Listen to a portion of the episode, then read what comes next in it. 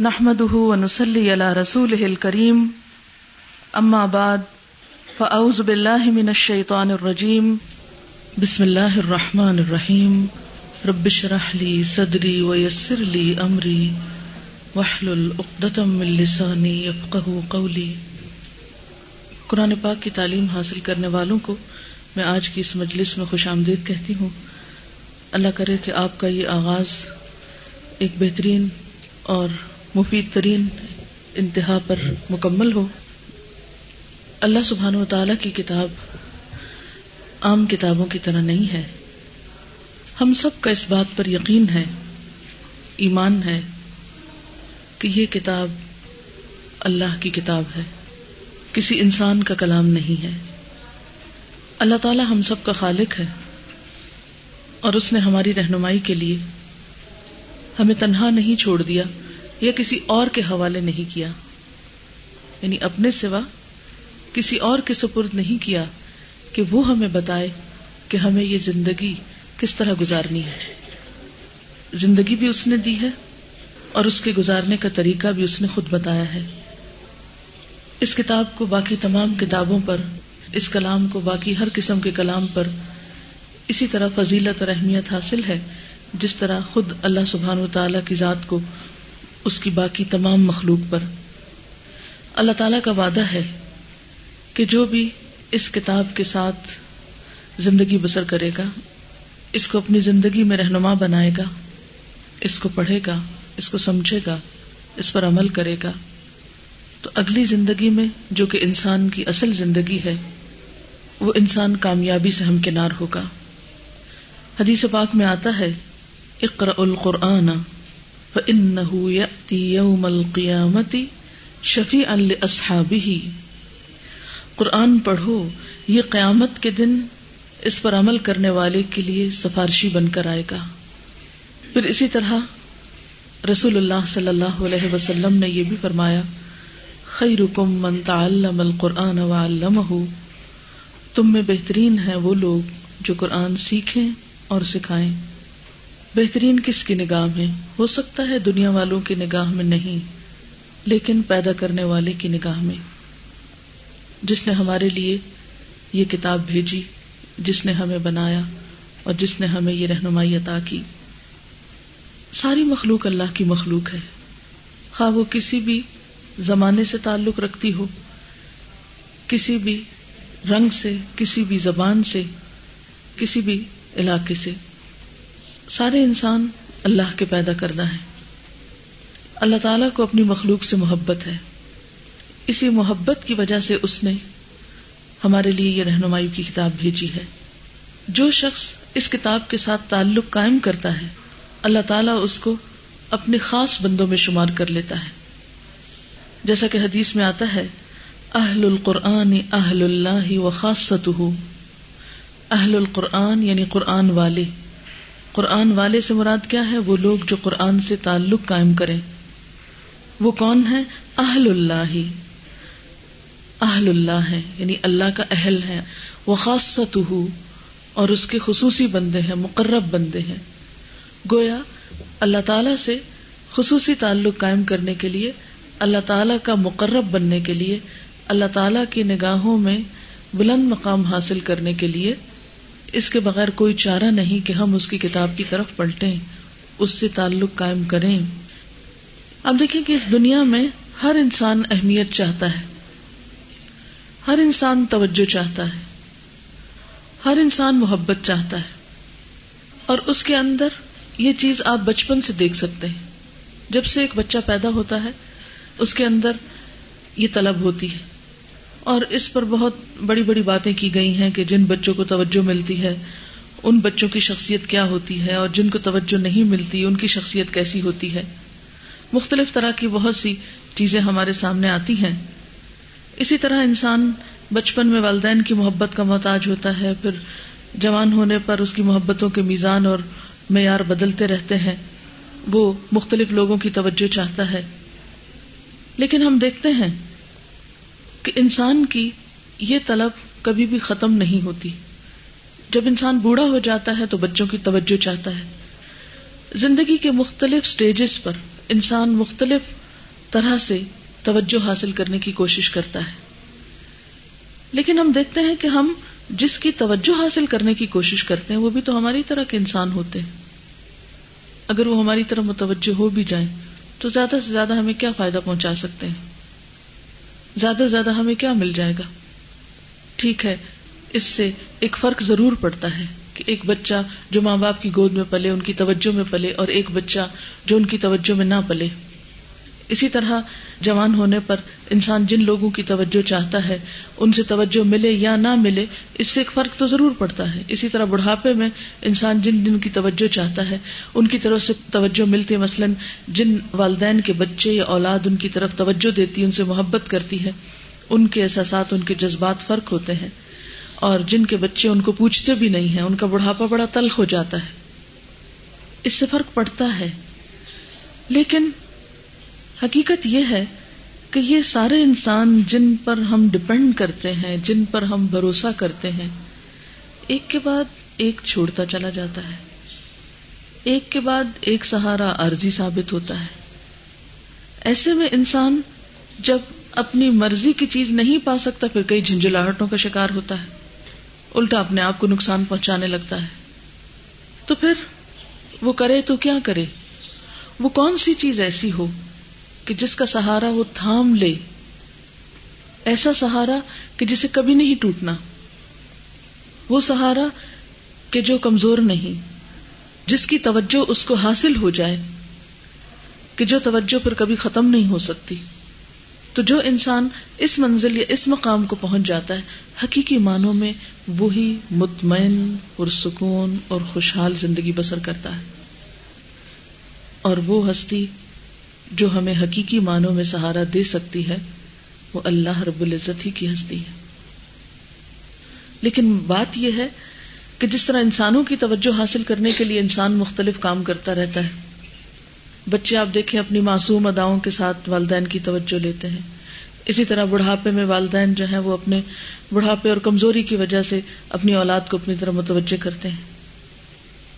لیکن اللہ تعالی کی توجہ حاصل کرنے کے لیے، اس کی محبت حاصل کرنے کے لیے ہمیں اس طرح کی کسی بھی حرکت کی ضرورت نہیں۔ اس کے لیے ہمیں کچھ کام کرنے کی ضرورت ہے۔ اور ان کاموں میں اہم ترین کام، اس کی کتاب، اس کی بات، اس کی دی ہوئی چیز کے ساتھ ایک خاص تعلق قائم کرنا۔ صرف سوچ کا ہی نہیں، صرف زبانی کلامی نہیں، بلکہ عملی تعلق، حقیقی تعلق، کہ جو ہماری زندگی میں پھر محسوس بھی ہو، خود ہمیں بھی محسوس ہو، اور ہمارے آس پاس کے لوگوں کو بھی محسوس ہو کہ ہاں واقعی ہم ان لوگوں میں سے ہیں جنہیں اللہ تعالیٰ اپنے خاص بندے کہتا ہے۔ کیونکہ اہل القرآنی اہل اللہ و خاص اہل قرآن اللہ کے خاص بندے، اس کے مقرب بندے ہیں۔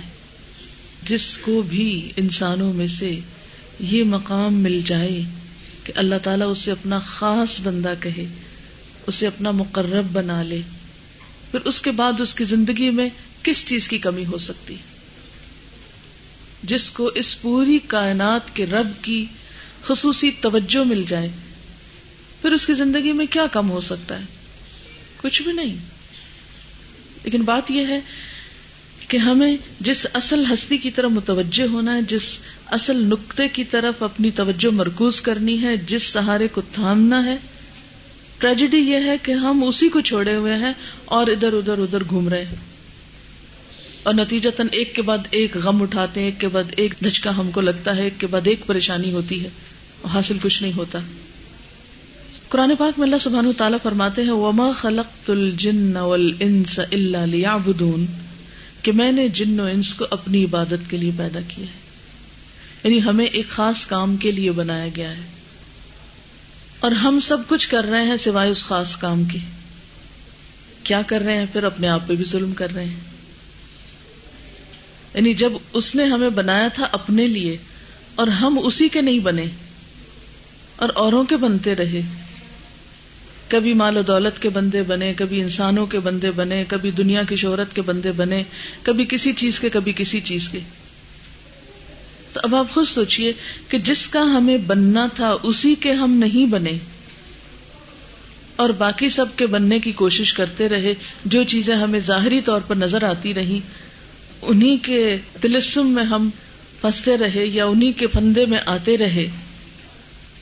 تو پھر ہمیں چین کہاں سے آتا؟ سکون کہاں سے ملتا؟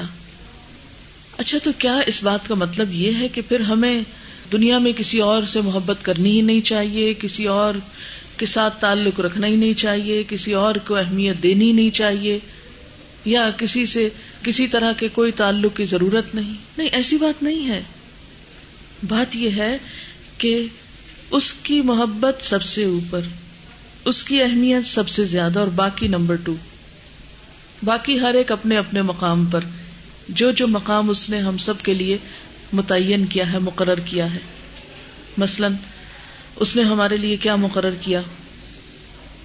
والدین کا ایک مقام مقرر کیا، شوہر کا ایک مقام مقرر کیا رشتے داروں کا ایک مقام رکھا، دوستوں کا ایک مقام رکھا، اللہ کے رسول صلی اللہ علیہ وسلم کا پیغمبروں کا ایک مقام رکھا، پھر اسی طرح فرشتوں کا مقام رکھا۔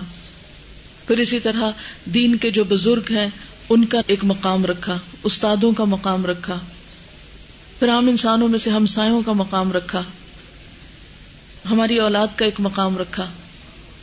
تمام انسانوں کو ان کے مرتبوں، مقامات اور درجوں کے حساب سے الگ الگ الگ جگہ رکھا۔ لیکن ان سب کے اوپر ولدین امن اشد حب اللہ وہ لوگ جو ایمان لائے اللہ کی محبت میں سب سے زیادہ شدید۔ اس کا مقام نمبر ون رکھا۔ جب تک ہم اپنی زندگی میں اس کو نمبر ون کر نہیں لیں گے، جس کے لیے ہم ہر نماز سے پہلے اللہ اکبر کہہ کے دعوی اور وعدہ کرتے ہیں کہ اللہ سب سے بڑا ہے۔ جب تک یہ بول ہمارا سچا نہیں ہو جائے گا، عملی زندگی میں ہم یہ ثابت نہیں کر دیں گے۔ اپنی روز مرہ کے طور طریقوں سے جب تک ہم اس بات کا ثبوت نہیں دے دیں گے تو ہمیں چین نہیں آ سکتا۔ ہماری زندگی میں خوشی نہیں آ سکتی۔ اس لیے ہم سب کو پھر یہ دیکھنا ہے کہ پھر اس کے لیے کرنا کیا ہے۔ اس کے لیے ایک تو وہ طریقہ ہے جو ہم اپنی عام روز مرہ زندگی میں اختیار کیے ہوئے ہیں۔ کسی نے جو بتا دیا وہ کرنے لگ گئے۔ کوئی ادھر سے رہنمائی لے لی، کوئی ادھر سے لے لی، کوئی ادھر سے لے لی۔ لیکن جو اصل رہنمائی کا سورس ہے، اس کی طرف توجہ نہیں کی۔ تو نتیجہ کیا ہوگا؟ اس لیے ہمارے لیے نہایت ضروری ہے کہ اپنی زندگی کو اصل نقطے اور اصل مرکز تک لانے کے لیے، اصل مقام تک لانے کے لیے ہم اس کتاب کی طرف رجوع کریں۔ اور وہ صرف اتنا نہ ہو کہ درس کی حد تک کہ آپ نے چلتے پھرتے کوئی درس سن لیا۔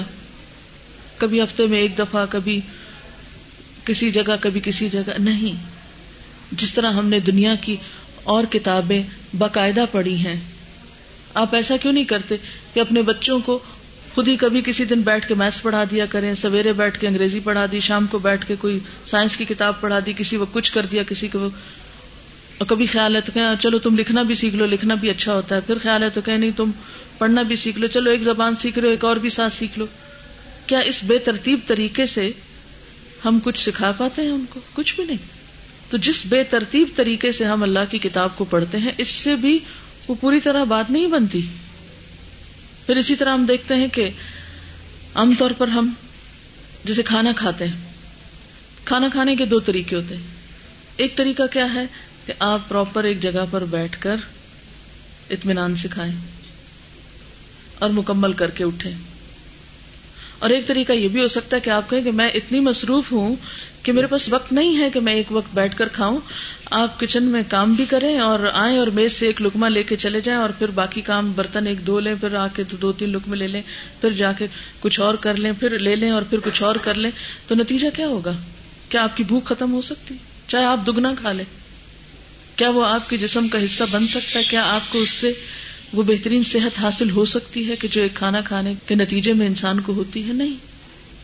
تو جب ہم دنیا کی تعلیم کے لیے ترتیب ملحوظ رکھتے ہیں، جس طرح ہم اپنے روز مرہ کی جسم کی غذا کے لیے ایک سسٹم اور ڈسپلن کو فالو کرتے ہیں، کیا اللہ کی کتاب اس بات کی مستحق نہیں کہ ہم اس کے لیے بھی اپنی زندگی کا کچھ وقت اتنا ضرور نکالیں کہ جس میں ہم ایک سسٹم اور ایک ڈسپلن کے ساتھ بیٹھ کر اللہ کی کتاب کو سیکھیں اور سمجھے اور اس کو اپنے اندر جذب کریں اس کے بارے میں آپس میں گفتگو کریں ایک ماحول پیدا کریں کیونکہ ہر کام کے لیے ایک ماحول چاہیے ہوتا ہے نا۔ آخر آپ ایسا کیوں کرتے ہیں کہ شادی کا موقع ہو تو آپ گھر میں پھول لگاتے ہیں، بعض لوگ لائٹیں لگاتے ہیں، بعض لوگ کچھ اور طرح کی ڈیکوریشن کرتے ہیں، پھر خاص دلہن کے کمرے کو سجاتے ہیں۔ کیا ہے؟ شادی ہے نا؟ شادی اس چیز کا نام تو نہیں کہ آپ بتیاں لگائیں یا آپ کو بہت ڈیکوریشن کرے، شادی تو نام ہے دو لوگوں کا نکاح پڑھانے کا۔ نہیں، خوشی کے موقع کو بھی سیلیبریٹ کرنے کے لیے آپ ایک انوائرمنٹ کریٹ کرتے ہیں۔ اسی طرح جب کوئی بھی اور خاص موقع ہوتا ہے، مثلا گھر میں کوئی مہمان آ رہے ہیں، تو آپ کی روز کی روٹین کا تو نہیں چلتا سلسلہ؟ اس میں آپ ایک خاص ماحول بناتے ہیں کہ آج مہمان آ رہے ہیں، یہ کرسی یہاں رکھ دو، یہ بستر یہاں بچھا دو، یہ کھانے کی میز یہاں رکھ دو، برتن نکال لو، یہ ایک اہتمام ہوتا ہے۔ اسی طرح اللہ کی کتاب کے لیے بھی ایک اہتمام ضروری ہے کہ آپ باقاعدہ ایک یونیفارم کے اندر ہوں، آپ ترتیب میں بیٹھے ہوئے ہوں، آپ ایک وقت کی پابندی کریں۔ آپ ایک ڈسپلن کو فالو کریں، آپ آپس میں گفتگو کریں۔ آپس میں گفتگو کیوں ضروری ہے؟ یعنی طالب علموں کی آپس میں استاد کی شاگردوں کے ساتھ ایک ڈسکشن یہ کیوں ضروری ہے؟ بالکل ایسے ہی کہ قرآن پاک آپ جانتے ہیں کہ دل پر اترا ہے۔ تو ہمارے دل کی جتنی باتیں ان کو ہم دوسروں کے ساتھ شیئر کرنا چاہتے ہیں۔ یہ بھی ایک قدرتی فنامنا ہے۔ آپ خوش ہوتے ہیں، آپ شیئر کرنا چاہتے ہیں۔ آپ غمگین ہوتے ہیں، آپ شیئر کرنا چاہتے ہیں۔ آپ کوئی دکھ بری خبر سنتے ہیں، آپ شیئر کرنا چاہتے ہیں۔ تو جب تک آپ شیئر نہیں کرتے، اس وقت تک بات نہیں بنتی۔ تو یہاں پر جب آپ اکٹھے ہو کر پڑھتے ہیں، تو آپ کو شیئر کرنے کا بھی ایک موقع ملتا ہے۔ آپ کو اپنے جذبات کے اظہار کا بھی موقع ملتا ہے۔ پھر ایک اور بات یہ کہ انسان جو کام دوسروں کو کرتا دیکھے، وہ اس کے لیے کرنا آسان ہوتا ہے۔ ہاں آپ کے پاس کتنا بھی علم کیوں نہ ہو، کتنا بھی آپ جانتے ہو لیکن عمل کرنا اس وقت تک نہیں آتا جب تک آپ کسی کو کرتے نہ دیکھ لیں۔ جب آپ ایک چیز کسی کو کرتے دیکھتے ہیں تو آپ کے لیے اس کا کرنا بہت آسان ہو جاتا ہے۔ اس میں سہولت ہو جاتی۔ ہے مثلا آپ اکیلے میں بیٹھ کے قرآن پاک کی تفسیر پڑھتے ہیں یا سنتے ہیں۔ پھر آپ چاہتے ہیں کہ آپ عمل کریں۔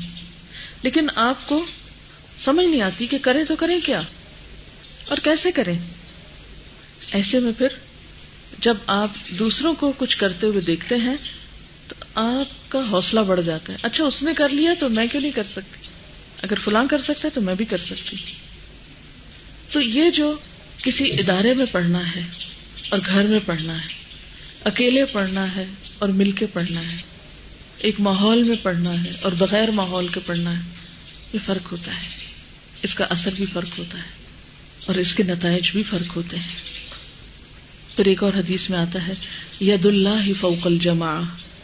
جماعت کے اوپر یعنی اکٹھے ہونے والے لوگوں کے اوپر اللہ کا ہاتھ ہوتا ہے۔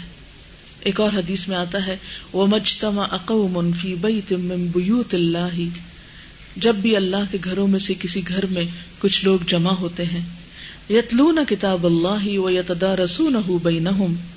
اللہ کی کتاب کو پڑھتے ہیں اور آپس میں سیکھتے سکھاتے ہیں۔ ان پر سکینت نازل ہوتی ہے۔ ان پر اللہ کی رحمت نازل ہوتی۔ ہے ان کو فرشتے اپنے پروں سے ڈھانپ لیتے ہیں۔ یعنی ایک خاص قسم کا اطمینان اور سکون کی کیفیت تاری ہوتی ہے جب انسان اکٹھے بیٹھ کر اللہ کی کتاب کو پڑھتا ہے۔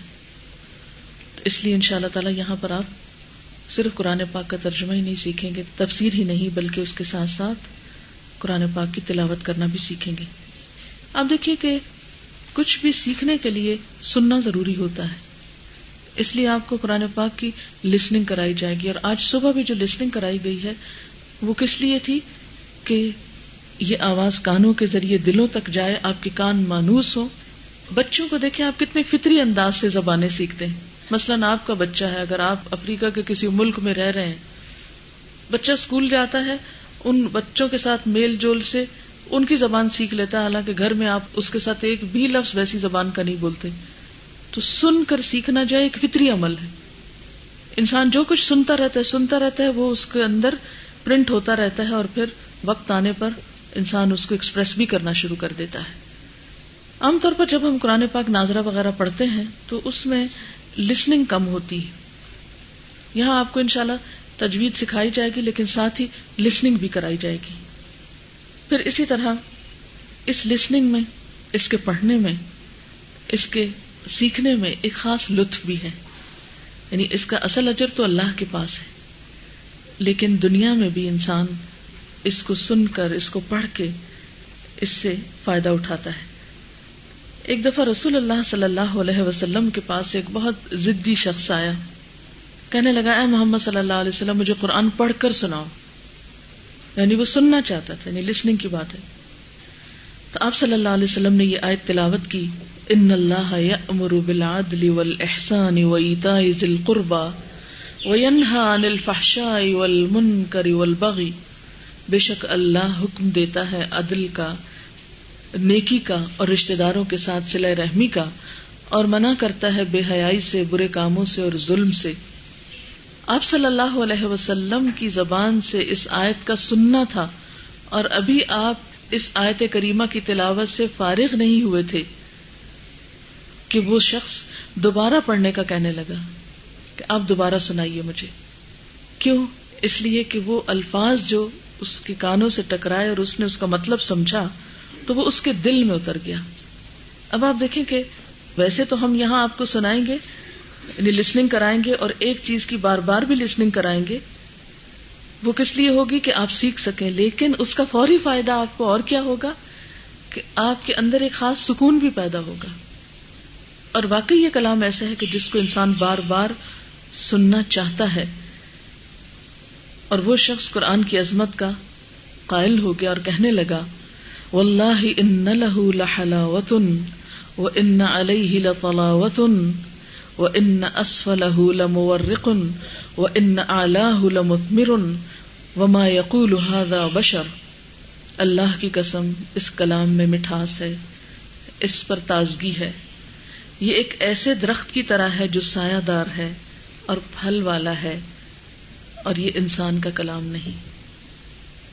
ایک عام بدو شخص تھا جس نے آ کر ایک آیت سن کے پھر سننے کا مطالبہ کیا اور پھر قائل ہو گیا کہ کیسا کلام ہے، اس میں مٹھاس ہے۔ اس میں تر و تازگی ہے۔ یعنی جسے سن کر انسان کے مردہ دل زندہ ہونے لگتا ہے۔ یہ یوں لگتا ہے جیسے زندگی کی دھوپ میں انسان کسی سایہ دار درخت کے نیچے جا بیٹھا ہے۔ اور بھوک میں کسی پھل سے اپنی بھوک کی تڑپ کو مٹا رہا ہے۔ اور یہ حقیقت ہے کہ یہ کسی انسان کی بات ہے نہیں۔ اب اس کلام کے پڑھنے کے کچھ ادب ہیں۔ چند ایک کا ذکر میں آج کروں گی، باقی یہ کہ انشاءاللہ آپ وقت کے ساتھ ساتھ قرآن خود آپ کو بتائے گا کہ آپ کو کیا کرنا ہے۔ پہلی بات تو یہ ہے کہ قرآن پاک کی تلاوت بہترین حالت میں ہونی چاہیے۔ بہترین حالت سے مراد کیا ہے کہ انسان کمفرٹیبلی بیٹھا ہو، صاف ستھرا ہو، پاکیزہ ہو۔ یعنی اس کے لیے ایک اہتمام کرنا چاہیے۔ ویسے تو یہ کہ قرآن پاک کسی وقت بھی پڑھ سکتے ہیں، لیکن اگر آپ اس سے زیادہ فائدہ اٹھانا چاہیں تو کیا کریں؟ اس کے لیے تیار ہو کر بیٹھے آپ روزانہ صبح گھر سے نکلیں گے؟ تیار ہو کر نکلیں گے۔ صاف کپڑے پہنیں گے۔ جسم کو صاف کریں گے، وضو کریں گے۔ اور اہتمام کے ساتھ یعنی کنگھی وغیرہ کر کے کیونکہ بعض اوقات یہ دیکھا گیا ہے کہ جب لوگ گاؤن اسکارف پہننے لگتے ہیں تو کنگھی تک سے غافل ہو جاتے ہیں۔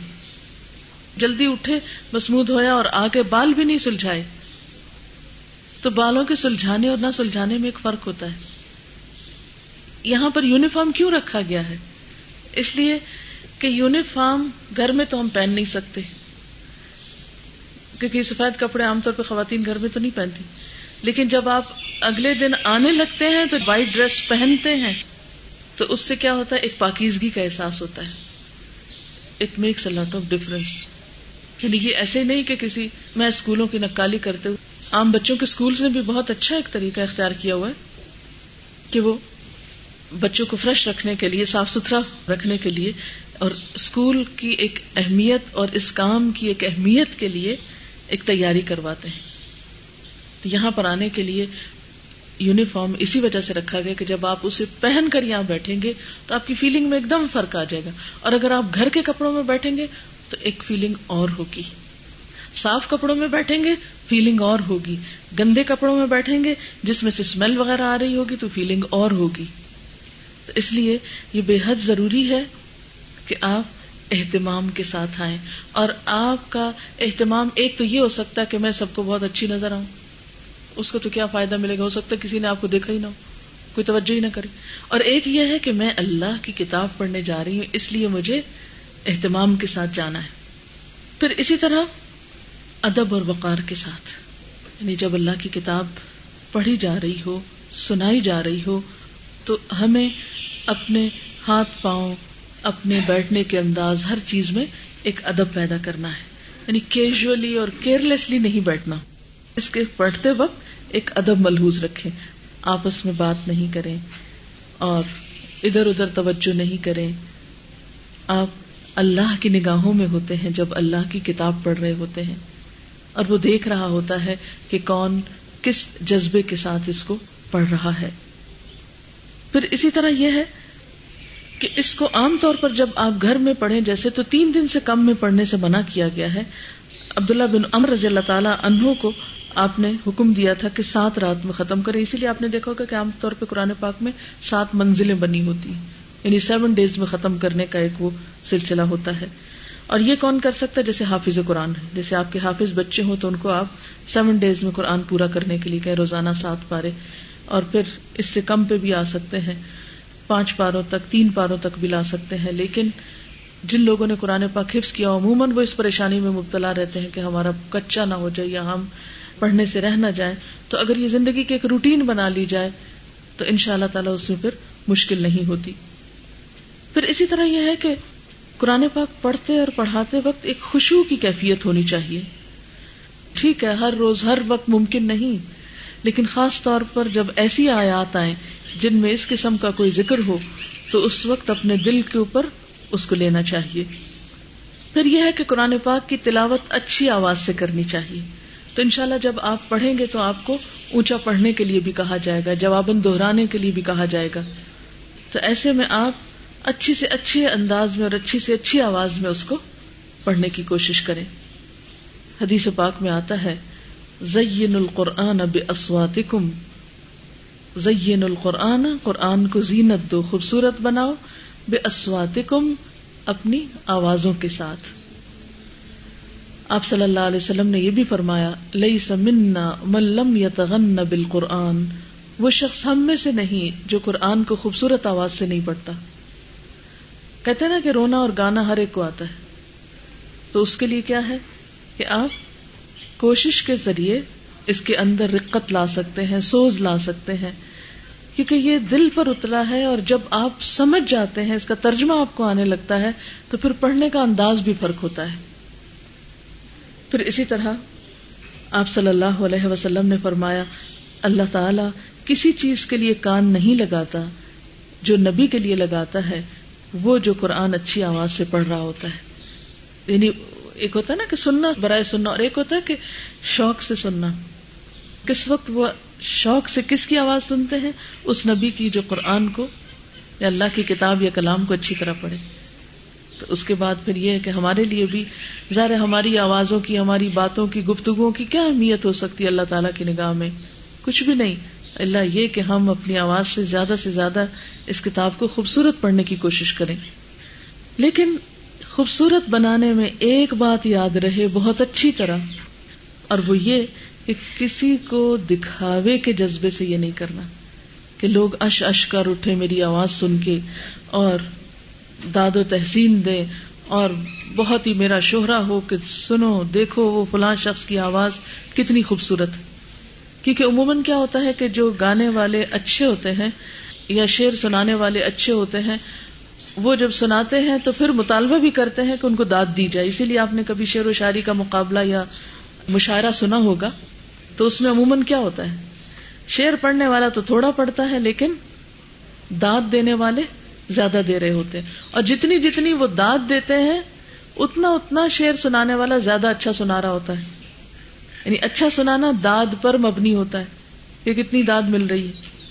لیکن جب آپ قرآن پڑھیں گے اور خوبصورت سے خوبصورت آواز پہ، تو ہمیشہ کیا سوچے میں اپنے رب کو سنا رہی ہوں۔ میں چاہتی ہوں میرا رب میری طرف متوجہ ہو۔ میں اس لیے زیادہ خوبصورت پڑھ رہی ہوں۔ اس لیے نہیں کہ لوگوں سے میں تعریفیں چاہوں۔ پھر اسی طرح اونچی آواز سے پڑھنا چاہیے، لیکن کسی دوسرے کے کام میں خلل انداز نہیں ہونا چاہیے۔ مثلاً کوئی پڑھ رہا ہے، کوئی سو رہا ہے، کوئی کھا رہا ہے تو ہم بے وجہ اونچا اونچا پڑھ کے تو دوسروں کو ڈسٹرب نہ کریں۔ آپ صلی اللہ علیہ وسلم نے فرمایا، جہری آواز سے تلاوت کرنے والا اس طرح ہے جیسے کھلم کھلا خیرات کرنے والا۔ یعنی ایک ہوتا نا، چھپا کے صدقہ دینے والا اور ایک دکھا کے دینے والا۔ دونوں ہی قرآن پاک میں اچھے بتائے گئے اللہ کی نیت اللہ کے لیے خالص ہو۔ تو جب دکھا کے کوئی صدقہ کرتا ہے تو اوروں کو بھی صدقے کا خیال آ جاتا ہے۔ اور جب کوئی چھپا کے کرتا ہے تو بس اس کا اور اللہ کا معاملہ ہوتا ہے۔ قرآن کوئی آہستہ آہستہ دل میں پڑتا ہے تو وہ اس کا اپنا معاملہ، لیکن جب وہ کسی کو سناتا ہے تو بعض اوقات وہ اچھی آواز دوسروں کے لیے بھی قرآن کا شوق پیدا کرتی ہے، قرآن کی طرف آنے کا۔ پھر اسی طرح یہ ہے کہ جو کچھ انسان پڑھتا ہے، اس پر عمل کرے۔ اور آپ دیکھیں گے کہ روزانہ نئی بات ایک عمل کی انسان سیکھتا ہے اور روزانہ تھوڑی تھوڑی کوشش کرتے رہے اور انشاءاللہ آپ کو طریقے بھی بتائے جائیں گے کہ کون سی چیز کس طرح عمل میں لائیں۔ کیونکہ ہم سب انسان ہیں، کمزور ہیں، چیزیں یاد کرتے ہیں، بھول جاتے ہیں، نیت ہوتی ہے، ارادہ ہوتا ہے، جذبہ ہوتا ہے، کر نہیں پاتے، مجبوریاں ہوتی ہیں، کئی ایسی چیزیں ہو جاتی ہیں۔ لیکن جب انسان نیت رکھتا ہے، ارادہ کرتا ہے، تو اللہ تعالی مدد بھی فرماتے ہیں۔ تو رات میں آتا ہے کہ اے انسان تجھے شرم نہیں آتی۔ جب تیرے کسی ساتھی کا خط تیرے پاس آتا ہے، تو تو راستے سے ہٹ کر ایک جگہ بیٹھ کر اسے غور سے پڑھتا ہے۔ یعنی جب تمہارے کسی دوست کا خط تمہیں ملتا ہے، تو تم سارے کام چھوڑ دیتے ہو اور سب سے الگ ہو کے توجہ سے اس کو پڑھتے ہو۔ کہ کوئی بات رہ نہ جائے۔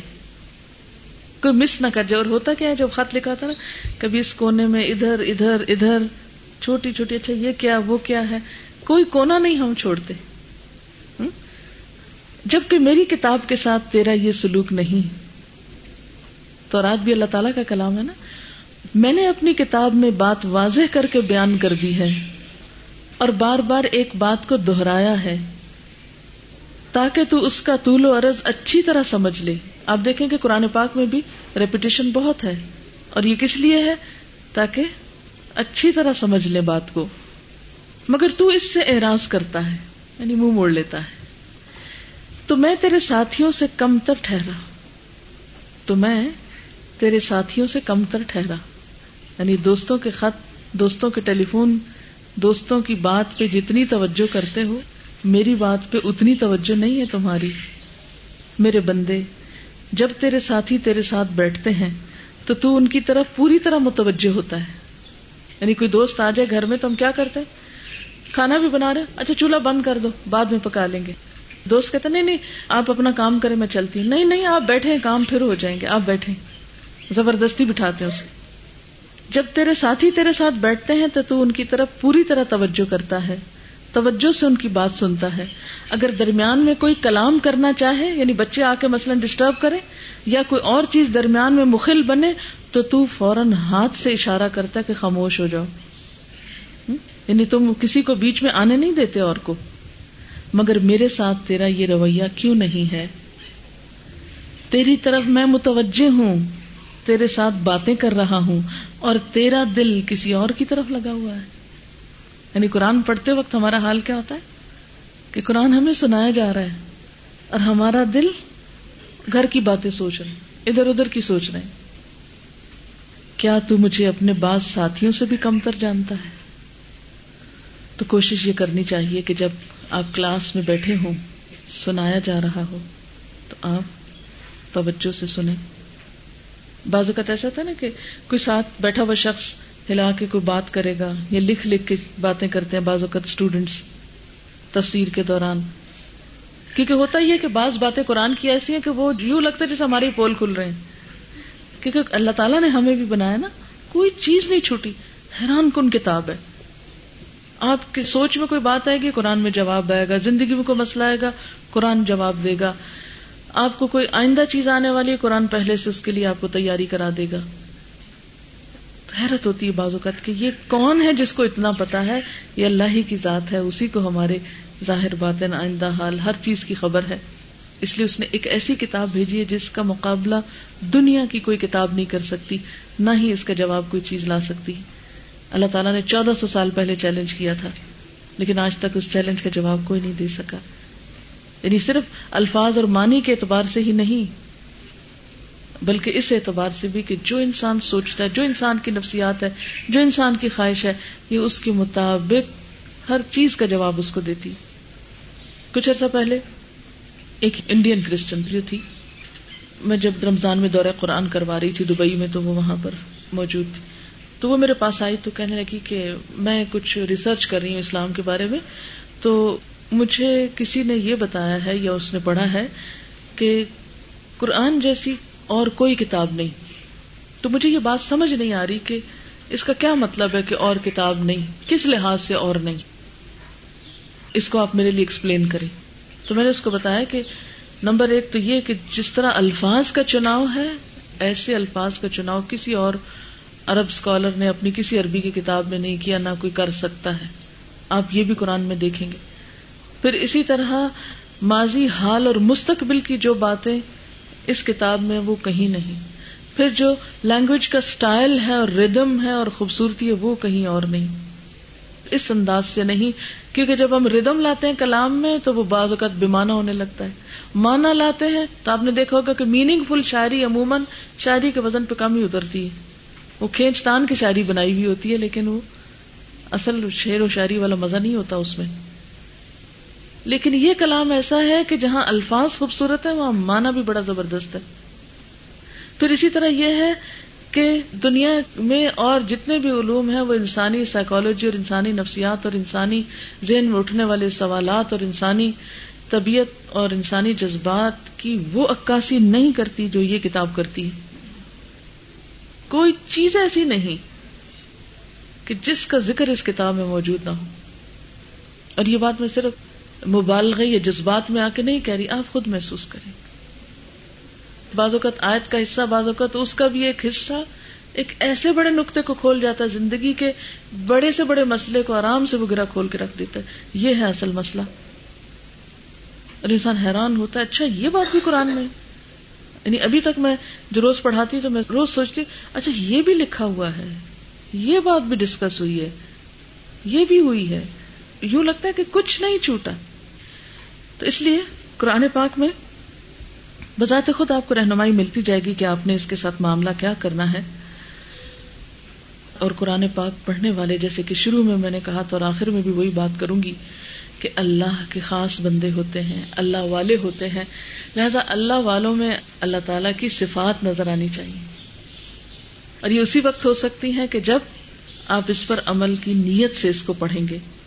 عبداللہ بن مسعود فرماتے ہیں، قرآن پاک کی تلاوت کرنے والا رات میں پہچانا جاتا ہے جب لوگ سو رہے ہوتے ہیں۔ دن میں پہچانا جاتا ہے جب لوگ کھا پی رہے ہوتے ہیں۔ رونے سے اس کی پہچان ہوتی ہے جب لوگ ہنس رہے ہوتے ہیں۔ پرہیز اس کی علامت ہے، وہ خاموش تباہ ہے۔ یعنی بہت باتونی نہیں ہوتا کہ ہر وقت باتیں کرتا رہے۔ خوشبو خصوص سے متصف ہے یعنی اس کے اندر ایک خاص وقار اور ادب ہوتا ہے۔ اللہ کے خوف اور رجا کی کیفیت اس پہ تاری ہے۔ جبکہ عام لوگ ان صفات عالیہ سے آری ہوتے ہیں۔ عام لوگوں میں وہ ٹھہراؤ، وہ سوچ بچار، وہ غور و فکر، وہ شعور نہیں ہوتا جو ایک قرآن پڑھنے پڑھانے والے کے اندر ہوتا ہے۔ اگر واقعی وہ اس کا حق ادا کرے۔ محمد بن کاف فرماتے ہیں، بیداری اور نیند کی کمی کی بنا پر جسم کی زردی سے ہم قرآن کے کاری کو جانتے تھے۔ یعنی قرآن کے کاری کی قرآت سے اس کے جسم کی حالت پر بھی اثر ہوتا تھا۔ اور یہ ہر ایک کی حالت فرق ہو سکتی ہے۔ مثلاً یہ کہ پڑھ پڑھ کے آپ کے بال سفید ہو جائیں یا پڑھ پڑھ کے آپ کی آنکھوں پہ ہلکے پڑ جائیں، کیونکہ لوگ سال بھر آپ کو کہیں گے، جب سے تم نے پڑھنا شروع کیا ہے، تمہاری تو صحت بڑی کمزور ہو گئی ہے اور تمہارے تو فلاں چیز جو ہے وہ ایسی ہو گئی ہے۔ بعض اوقات ہم پہ تھوڑا ترس بھی کھاتے ہیں، لیکن بات یہ ہے کہ جب آپ ایک خاص چیز کو اپنی زندگی میں لاتے ہیں، تو اس سے زندگی کی وہ جو باقی چیزیں ہوں، ان پر کسی نہ کسی حد تک کچھ اثر پڑتا ہے۔ کسی نے ایک آدمی کو کہا، تم سوتے کیوں نہیں ہو؟ یعنی تم سوتے میں بھی ایسے ہوتے ہو کہ جیسے تم پوری طرح سو نہ رہے۔ اس نے جواب دیا، قرآن کے عجائب نے میری نیند اڑا دی ہے۔ یعنی قرآن ایک ایسی چیز ہے کہ جو میں جاگتا ہوں یا سوتا ہوں، میرے خوابوں کا اور میری زندگی کا ایک حصہ، میرے دن اور رات کا بن گیا۔ کیونکہ انسان کو اتنا متاثر کرتی ہے کتاب کے چلتے، پھرتے، اٹھتے، بیٹھتے، سوچتے، جاگتے، پھر وہ لوگ کچھ اور سوچ رہے ہوتے ہیں اور قرآن پڑھنے والا اپنی ساری زندگی کو اس رنگ میں رنگا ہوا دیکھ رہا ہوتا ہے۔ ایک عربی کا شعر ہے منا القرآن و بوادی و وعیدی فہم عن الملک العظیم کلامه مقل العیون بلیلها لا تهجع فهما تذل له الرقاب وتخضع قرآن کے وعدہ و وعید نے راتوں میں آنکھوں کی نیند ختم کر دی۔ اس بڑے بادشاہ کے کلام کو سمجھ لیا ہے۔ تب ہی تو گردنے اس کے آگے نیچی اور جھکی ہوئی ہیں۔ یعنی سب سے اہم ترین چیز جو کتاب لاتی ہے بندے کے اندر وہ آجزی ہے کہ بندہ جھکنے لگتا ہے۔ اور اللہ تعالیٰ نے ہمیں پیدا ہی کس لیے کیا ہے؟ وما خلق الجن والانس الا ليعبدون۔ میں نے جن و انس کو اپنی عبادت کے لیے پیدا کیا ہے۔ اور عبادت کا مطلب کیا ہے؟ بندہ بننا اور بندگی اختیار کرنا۔ اور بندگی میں کیا چھپا ہوا ہے؟ آجزی چھپی ہوئی ہے۔ تو جس شخص کے اندر قرآن پڑھ کر بھی آجزی نہ آئے، تو گویا اس نے پھر پڑھا ہی نہیں۔ اس نے صرف ایک نام بنایا ہے، قرآن پڑھنے۔ تو اللہ تعالیٰ سے دعا ہے کہ وہ ہمیں اس پر صحیح معنوں میں عمل کی توفیق عطا فرمائے۔ اب آپ کے ذہن میں کوئی سوال ہو تو آپ کر سکتے ہیں۔ مزید کورس کے بارے میں پوچھنا ہو تو آپ پوچھ سکتے ہیں۔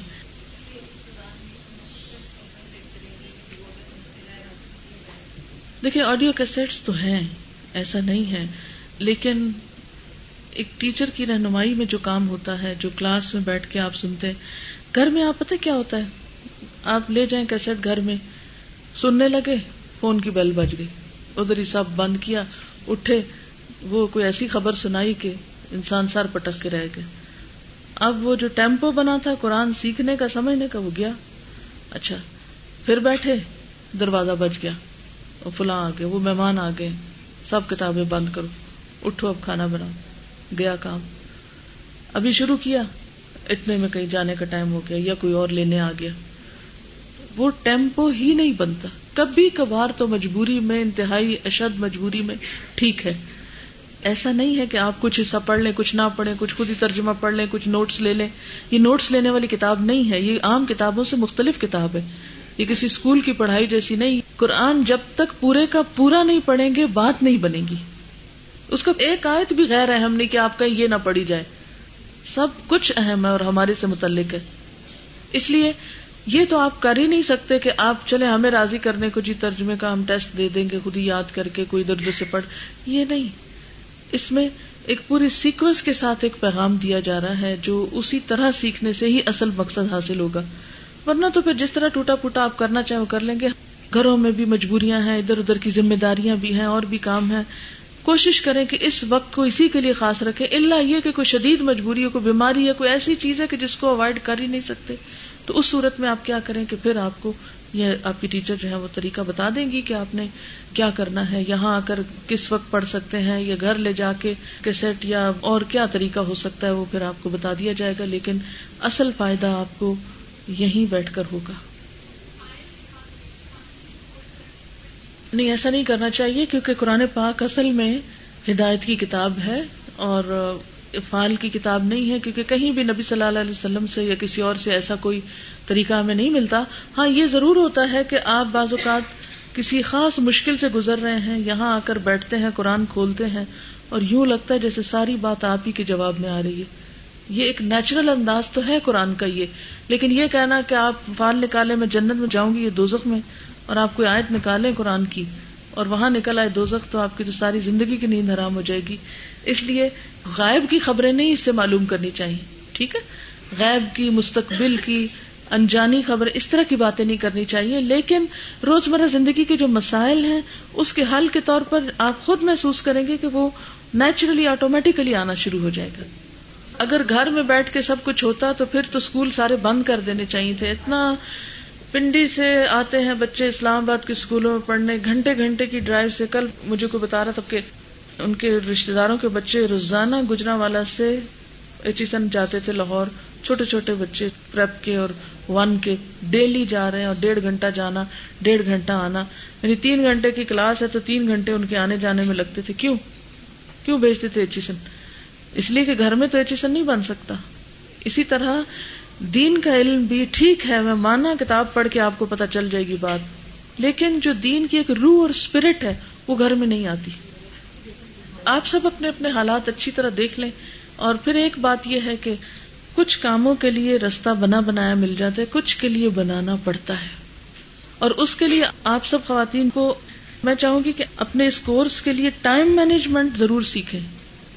گھر کے کاموں کو، کس کام کو کتنی دیر میں کب ختم کرنا ہے؟ یعنی ایک تو وہ آپ کی روٹین تھی نا جب آپ گھر رہتے تھے، اب آپ کی روٹین بدلے گی۔ اس روٹین میں آپ نے اہم ترین چیز کیا کرنی ہے؟ کہ مثلا ناشتے وغیرہ کو کب شروع کرنا ہے، کب اس سے فارغ ہونا ہے۔ اسی طرح دوپہر کے کھانے کے لیے تیاری کب کرنی بنا کے آنا ہے یا جا کے بنانا ہے؟ اسی طرح کچھ کام آپ کو ویکینڈ پہ کرنے ہوں گے، کچھ کام آپ کو شام میں کرنے ہوں گے۔ جتنے دن آپ یہاں آئیں گے آبیسلی مصروف ہوں گے۔ شروع میں ذرا روٹین بننے میں بھی تکلیف ہوتی ہے مشکل ہوتی ہے اس میں ذرا جمے رہنا ہے، پھر یوز ٹو ہو جاتے ہیں۔ اب دیکھیں، آخر اتنی خواتین گھروں سے نکلتی ہیں، ہزاروں کی تعداد میں روزانہ۔ دنیا کے کاموں کے لیے، کچھ کمانے کے لیے، کچھ شاپنگ کے لیے، کچھ اور مسئلے، مسائل کے لیے۔ تو روز نکلتی ہیں، اپنا گھر مینج کرتی ہیں ساتھ۔ بعض خواتین تو صبح نو سے پانچ تک بینک میں کام کر رہی ہیں، ادھر ادھر۔ تو اگر وہ سب خواتین گھر کے کام مینج کرتی تو ایسے سب خواتین سے آپ پوچھا کریں، آپ اپنے گھر کو کیسے مینج کرتے ہیں؟ ایک اور بات، یہاں آپ کو بلانے کا مقصد بھی یہ کہ جب آپ کو کوئی مشکل پیش ہے تو ایک دوسرے سے پوچھا کر لیں۔ اچھا آپ یہ کام کیسے کرتی؟ مجھے آج کل یہ بڑا مسئلہ ہو رہا ہے، میں یہ کام کیسے کروں؟ اتنا کچھ انسان دوسروں سے سیکھتا ہے کہ جو تنہا اپنی عقل سے سب کچھ نہیں جان سکتا۔ اس کے ساتھ ہی اجازت چاہتی ہوں۔ سبحانك اللهم وبحمدك نشهد ان لا اله الا انت نستغفرك ونتوب اليك والسلام عليكم ورحمۃ الله وبركاته